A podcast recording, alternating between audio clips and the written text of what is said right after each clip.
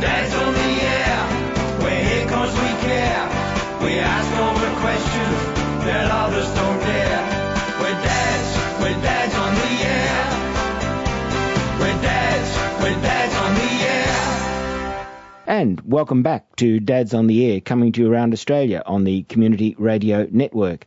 In this program, we bring you informing and entertaining conversations with a wide range of interesting people on topics of fatherhood, family and parenting, men's and boys issues, and more. Hi, I'm Bill Cable, and our special guest today is Gerry Georgatos, who is the National Coordinator of the National Suicide Prevention and Trauma Recovery Project. Gerry, who is based in Western Australia, has been described as a warrior and a social justice legend. Gerry, welcome to Dads on the Air. Thank for having me. Uh, thank you to be.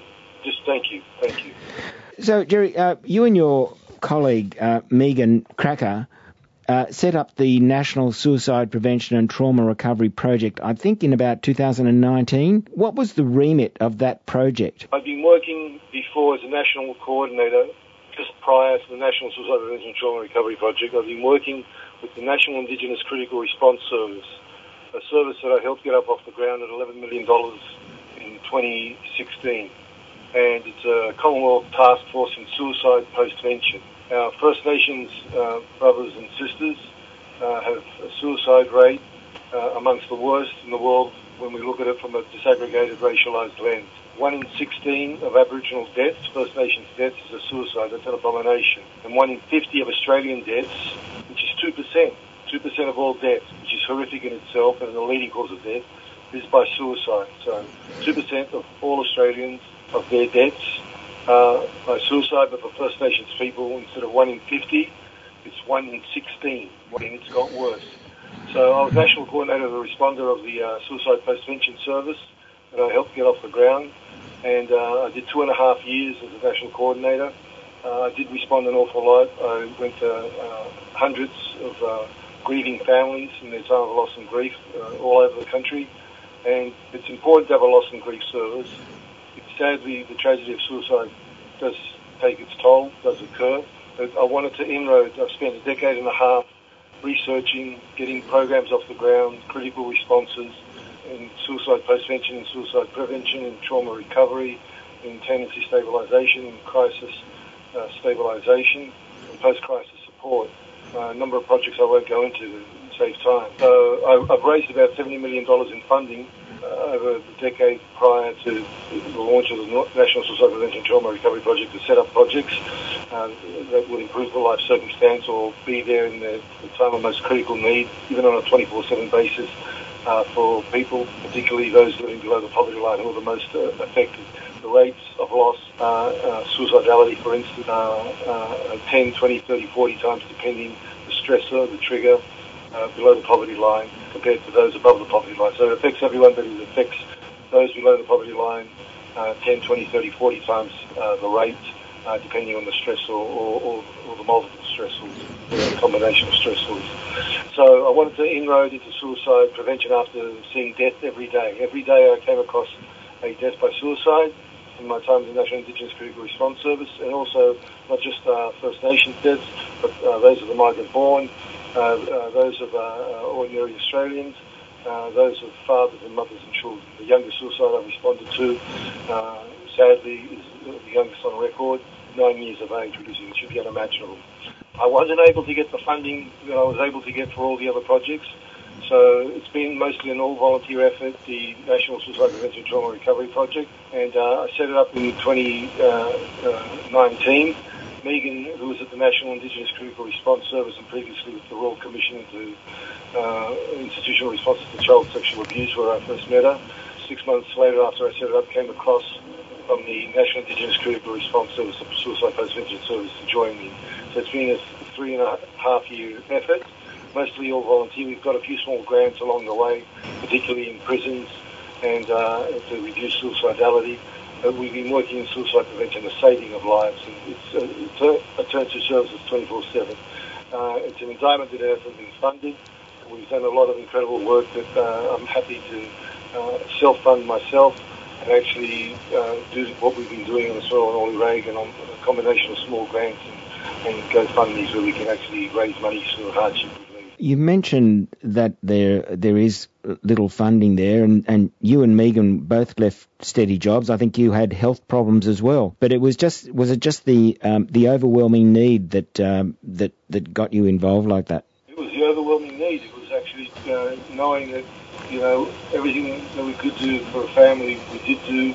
The suicide affected those who had lost someone, but uh, I wanted to create the capability to prevent uh, these deaths, to prevent the deaths of 9, 10, 11, 12, 13 year old children, of uh, youth, of uh, young adults, of uh, and also fathers and mothers. And uh, it breaks my heart that there are mothers of five, six, seven children who have taken their lives. It breaks my heart that there are fathers of four, five, six, seven, eight children. There's one father I remember taking his life, leaving behind eight children.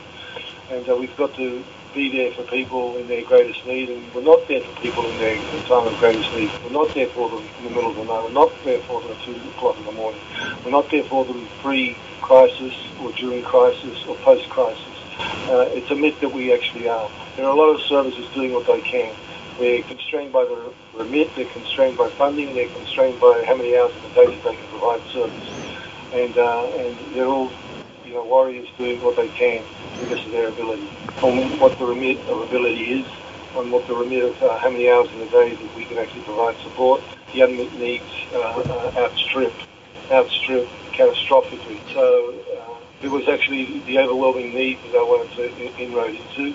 I knew that it would be hard to craft funding for this because it's actually seen as a too hard basket, seen as multiple layers uh, and uh, all sorts of intersections that require a framework that uh, doesn't exist, but uh, we can make it exist, and we can all do work within as many of the layers that we can. And every uh, is needed, should be provided, but we don't provide that, and uh, it's a myth that our, our nation actually, no matter how wealthy it is, and the treasure trove that it actually does have, which is little known to most Australians, it's actually an indictment and sad.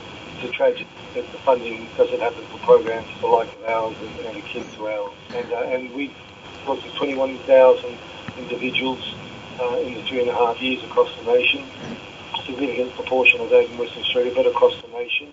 And uh, we've not lost anyone. Not lost anyone. And I pray that it may continue to be so for as long as we can continue. And uh, we're still fighting uh, on the smell of an Ollie Ray. You mentioned my health. Uh, I stepped down on uh, April the 26th uh, of 2019 from the National Indigenous Critical Response Service, the Commonwealth Suicide Prevention Task Force, and uh, to actually set up this volunteer service that I hoped that would get funded at some point. But uh, on May the 8th, I was diagnosed with Parkinson's. I, I didn't think it was Parkinson's. Uh, I had years of shakiness and and uh, and uh, my hand, my right side, my right hand uh, couldn't type as it used to. I thought it was carpal tunnel, but I was diagnosed with Parkinson's disease. I've probably had it for uh, three, four, five more years uh, in, since diagnosis. And, uh, and just as I was setting up the service, I was diagnosed with Parkinson's, but I've, uh, I've actually uh, functioned through that, continued through that journey, through the Parkinson's. I live with Parkinson's. I've taken it for what it is. I live with it. Uh, uh, and, uh, and I count my blessings. You're you're an extraordinary man. Do you do you and Megan uh, worry about burnout because you've had this intense pressure now for years and it's 24 hours a day, and I guess you have to look after yourselves as well. We have our highs and lows, and we have our battles, and uh, burnout hasn't taken us out of the equation yet. But you know, it's always uh, on the table. Uh, we try and keep each other edgy and motivated. It's sad that we come into conflict an awful lot in advocating for uh, social reforms, for, for, legal reforms. We've changed laws. It's come at a high cost. We've burnt relationships with uh, government ministers, with premiers, with uh, bureaucracies, and uh, we're considered full on. But, you know, if we weren't full on, we wouldn't have changed laws that have seen uh, less impoverished individuals jailed for unpaid fines we changed laws that have seen a custody notification service in uh, three states, change. And they're compelling social reforms, but it's come at a cost. For instance, the cost of the class action uh, has meant that we've been ostracised by the government, persecuted in fact. We're not allowed in the prisons anymore. We've done a lot of restorative work in the prisons. in uh, nine months in the largest prison uh, in Western Australia, Acacia, one in four of all male prisoners. We reduced suicidality to the lowest on record uh, ever. Were no suicides while we were in there in the nine months, and uh, uh, self-harms were recorded at three in the last quarter of 2020, which was our first quarter.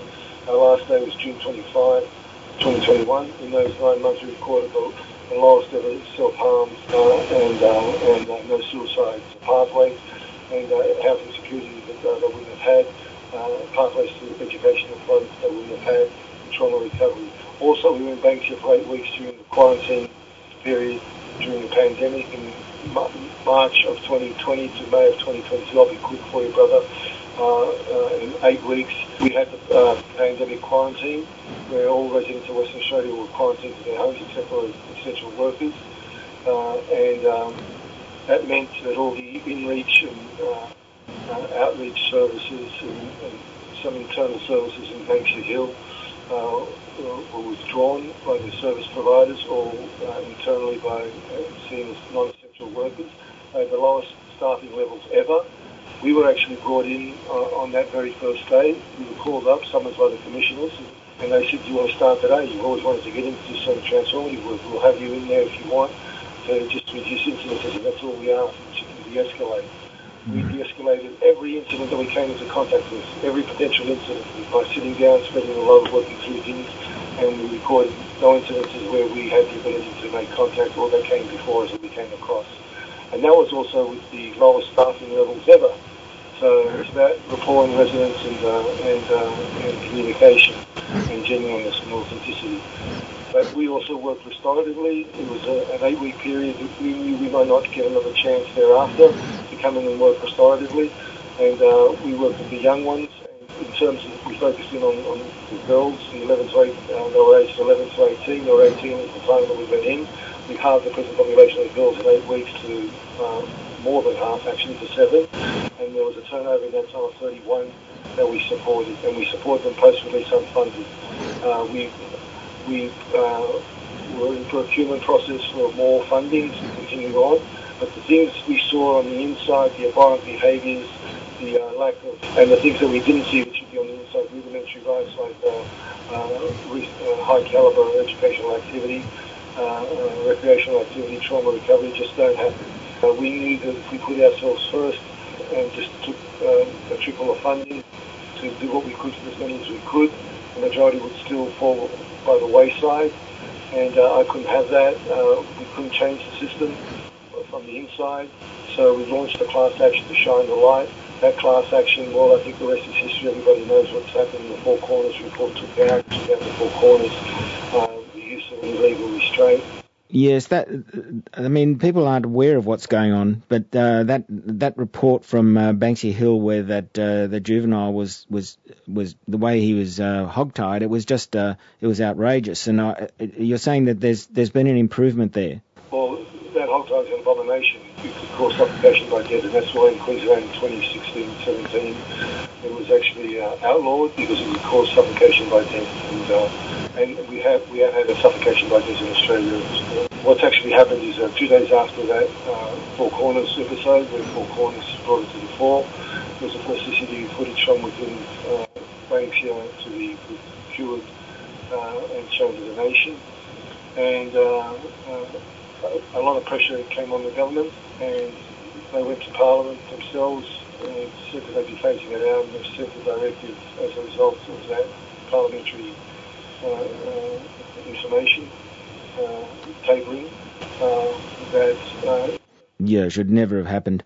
Uh, I mean, I don't know how people can do that. We might uh, we might have a break here. Um, we're speaking today with uh, Gerry Georgatos, um, and he is the National Suicide Prevention and Trauma Recovery uh, Coordination Officer. And uh, Gerry, would you like to pick a song for the program, something perhaps a little bit appropriate? How about from uh, Little Things, Big Things Grow, Paul Kelly?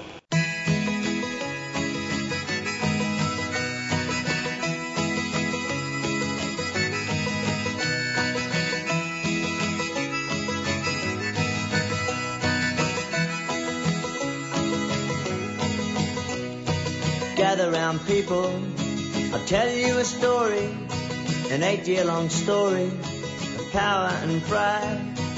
British Lord Vestey and Vincent Lingiari were opposite men on opposite sides.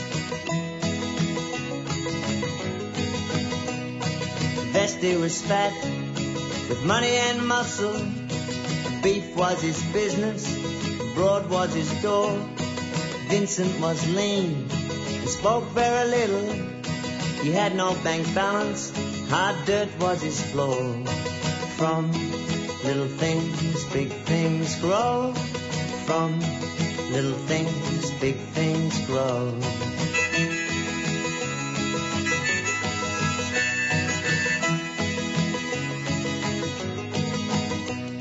Gurindji were working for nothing but rations, but once they had gathered the wealth of the land, daily the pressure got tighter and tighter. Gurindji decided they must make a stand. They picked up their swags and started off walking at Wattie Creek. They sat themselves down. Now it don't sound like much, but it sure got tongues talking back at the homestead and then in the town. From little things, big things grow. From little things, big things grow.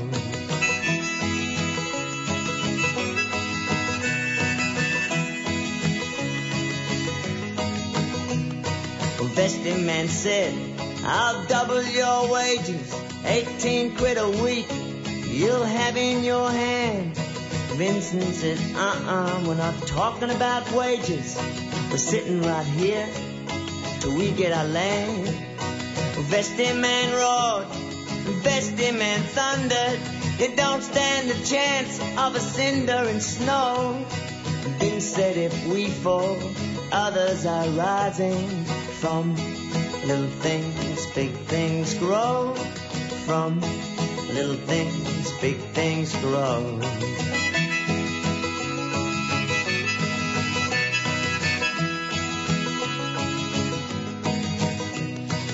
Vincent Lingiari boarded an airplane and landed in Sydney, big city of lights.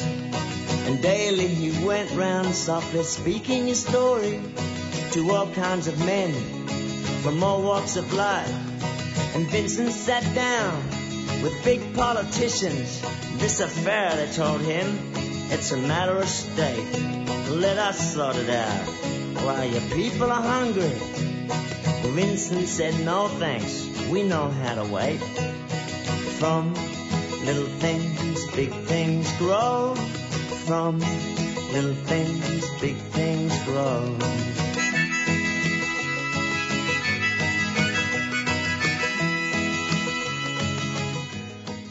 And that was uh, from Little Things, Big Things Grow by Paul Kelly, as specially chosen for us today by our guest, uh, Gerry Georgatos.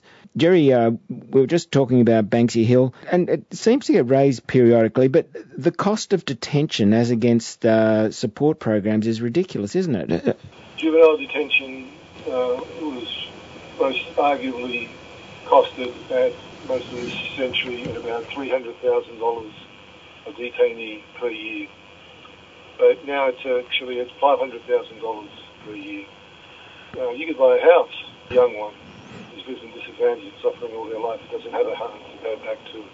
He doesn't, you know, they better use that money. They need to uh, reinvest it in supporting these young ones, not in investing in a holding pan, a corral of human misery, a place where they come in uh, from disadvantage and suffering unimaginable to most household Australians, come in trouble and leave worse than what they came in. In general, that's my experience. They leave worse than what they came in. And uh, 70% will go on adult incarceration. So that, that tale speaks for itself. The amount of money uh, spent is actually an abomination because it's misspent. It's misspent. There is nothing rehabilitative, nothing transformational.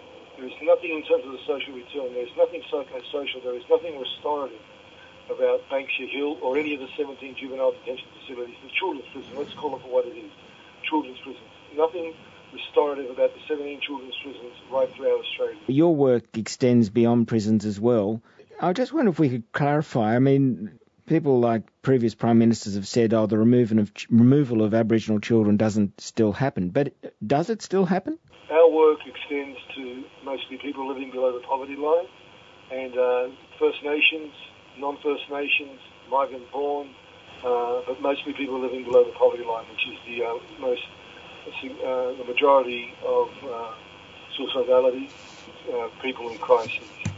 So the lowest quintile of income base is the highest proportion of the suicide toll in this country for all Australia.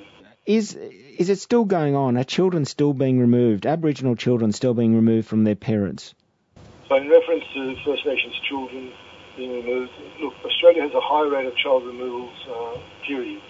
One in 32 of Australia's children have come into contact with uh, child protection services. One in 32. That's uh, one of the highest contact rates in the world. First Nations children uh, removed rates abominably higher, and that's because of the crushing poverty. Uh, that's because 40% of First Nations people still live in, uh, below the poverty line, another 20% in proximity, uh, 80% in the Northern Territory live below the poverty line, and 60% uh, in Western Australia. We've got to be helping people, supporting families, strengthening families, not removing because of perceived risk, uh, which is the majority of these uh, cases, and that's an abomination, as opposed to uh, actual risk or actual harm. And uh, even then, you've got to work with people as best you can. Megan Krakouer and myself have been on hundreds of safety plans with uh, families, First Nations and non-First Nations. The majority of, our safety plans that we've been on have been First Nations. We've got an incredible rate of reunification and of uh, preventing children being removed from their families. So one, the advocacy doesn't happen in the informed ways that uh, it should happen across the board. We've got a higher rate of uh, reunification and prevention of removal of children and the system that's set up uh, actually has itself. And uh, the other thing is that we said in a safety plan, a case plan, a care plan, uh, that is substantive and that there's intense outreach and intense psychosocial support where reform residents are to fall. These things are missing in the system. So uh, today there are 23,000 First Nations children uh, removed uh, into the care of the state. So that's 23,000 students, uh, children got to remember there's only about 400,000 First Nations children uh, uh, in Australia. So 23,000 out of 400,000 kids is uh, an unbelievable statistic, unbelievable. Uh, it's about 40% of uh, children removed are First Nations and 60% are non-First Nations. The worst thing that we can do is tear a family apart where in the first instance and in the second instance and in the third instance and we should be always working to a last port of call, a last resort, uh, where we could keep them together, where we could stick together. We'll do everything that we can to improve their circumstances, uh, their validation of each other. Uh, Gerry, if you had a, a magic wand and there was one thing that you could do for First Nations people in Australia, what would be the first thing you'd do? Spend from our tre- treasure trove of trillions because we are the 12th wealthiest economy on the planet. We have a GDP of uh, more than $2 trillion. That's never talked about. We always talk about the, the pay packet modality of it. And before we had this, what comes in from the GDP and we didn't have a treasure trove in this country, we'd be living by, from pay packet to pay packet in terms of the national economy. So these are the myths that are actually uh, propagated to, to hide the fact that we are actually a wealthy nation. We don't spend the miserly when it comes to our impoverished people. What I would actually do for First Nations people if I was there, I would into that treasure trove and I would try and address the poverty. Because in the end, we, as I said, 40% of First Nations people live below the poverty line and 20% in proximity, as opposed to 14% of Australians living below the poverty line, which is horrific in itself, and another 15% in proximity to that. Uh, I try and bring the poverty to parity because everything uh, that's actually happening in terms of the suicide toll, in terms of the incarceration tolls, uh, in terms of their rates, uh, the homelessness and, and all uh, to go on.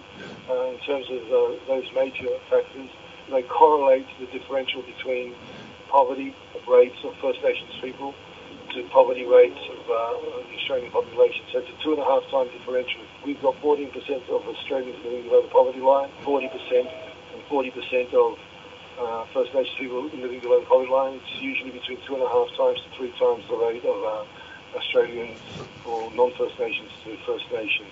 And that's also a direct correlation to prison rates and, uh, and, uh, and uh, suicide rates and, and, the like. We need to parity the economic wealth of the country, bring on the equality, the economic equality. And that's the first thing I would do. I would, I would make sure that First Nations communities, remote and regional, or the equivalent of non-First Nations, or non-First Nations communities, which have the infrastructure grafted, and uh, every opportunity to get the First Nations people in our cities and big towns where the majority actually live more than 75%, and, and those who get the tertiary education to a university or a TAFE uh, are just as likely to graduate as the highest cohort of graduates in this country who have been long-standing for, for decades. And that's our migrant-born brothers and sisters have come from socioeconomic disadvantage and war trauma. They're just as likely to graduate, just as likely to graduate. That's more of what we need. But we need to invest the trillions that we don't invest. Instead, we penny pinch and we sell uh, uh, all this propaganda about uh, we have a cost of living crisis and we can't spend on our poorest. Uh, we've got to you know, stash away money. So we take care of our top end of town, but we don't take care of our. If we're not going to spend now, while we're the world's one of the world's economies on the planet, and we've got uh, per capita wealth amongst the highest in the world, and a treasure trove uh, which very few other countries have. When are we going to spend? When are we going to spend on social housing, on the homeless, on uh, all marginalised Australians, and, and uh, particularly First Nations marginalised people, and particularly those who live in crushing poverty? When? When, brother? Yeah, look, we've got a lot of work to do, but uh, someone making a really good start, and I, I, I just want us all to support uh, Gerry Georgatos and his colleague Megan Krakouer, who are doing this work. Gerry, once again, is the national coordinator of the National Suicide Prevention and Trauma Recovery Project. Um, I should say, if this program has raised any concerns, please contact Lifeline on 131114 or Beyond Blue on 1300 224 636 or the suicide callback service 1300 659 467. It just remains for me to give a special thank you to our very special guest today, Gerry Georgatos. Gerry, thank you very much for coming on Dad's on the Air and, uh, and explaining all this to us, which uh, I'm sure is an eye opener for a lot of people. Thank you, thank you. I, I look forward to talking with you again. Thank you, Gerry. And, and we'll be, we'd love to hear from any of our listeners. If you'd like to comment on this show or any of our shows, go to our website, dadsontheair.com.au. And uh, if you'd like to listen to this show or any of our shows, again, go to Dads on the Air, follow us on Facebook or Twitter. And we'll be back next week with another show on Dads on the Air.